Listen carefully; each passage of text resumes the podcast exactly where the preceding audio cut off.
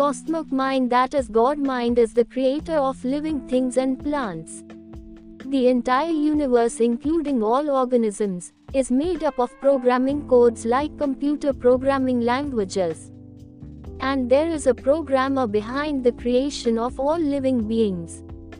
The universe existence with the highest conscious cosmic mind itself is the creator. Behind everything there is a constantly evolving highest intelligent conscious mind. Many problems can be solved only by realizing it. Mind is nothing but a highly developed software. The mind of an organism is organic software. Mind is a very high quality software powered by programming code, much like computer software.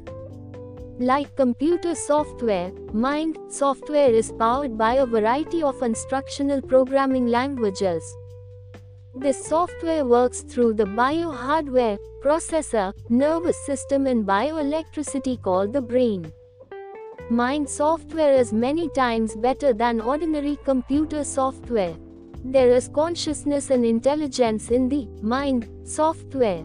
The mind software is also capable of programming itself and being programmed by others. There is also a developer or programmer behind this software. Nothing is created by chance. Cosmic Mind software is many times more advanced and powerful than human mind software. There are many evidences of the existence of that highest intelligent mind scattered inside and outside of us, just need to have a sufficiently developed conscious mind to realize it. But that is not the God of conventional ideas or the God of religion. Many are skeptical of the cosmic mind. For those who have not yet fully understood or known their own mind, it is really difficult to understand or know the existence of cosmic mind, to realize its existence. The mind has to be understood with the mind. And it requires observant, conscious, truthful, sufficiently developed blind faith-free mind. I think these very simple evidences would be very helpful in understanding the existence of the cosmic mind.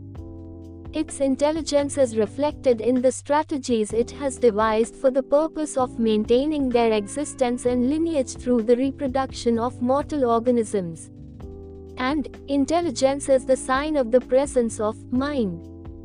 That is, where there is intellect, there must be mind. Let's talk about that strategy. The strategy of arranging sexual pleasure in the organism and by tempting the organism towards sexual pleasure, by incorporating the programming code of sexual intercourse in the organism, to motivate or compel the organism to have sexual intercourse must be a sign of its intelligence. Another manifestation of the Creator's intelligence is the creation of female and male creatures for the purpose of creating better living beings and their proper body organs and affectionate mind towards child. Behind all this there is clearly the existence of intelligence or intelligent conscious mind. In addition, so that we do not destroy our own bodies, we try to avoid diseases, injuries and attacks, the Creator has included in us such instructions in the form of programming codes of pain feeling or suffering.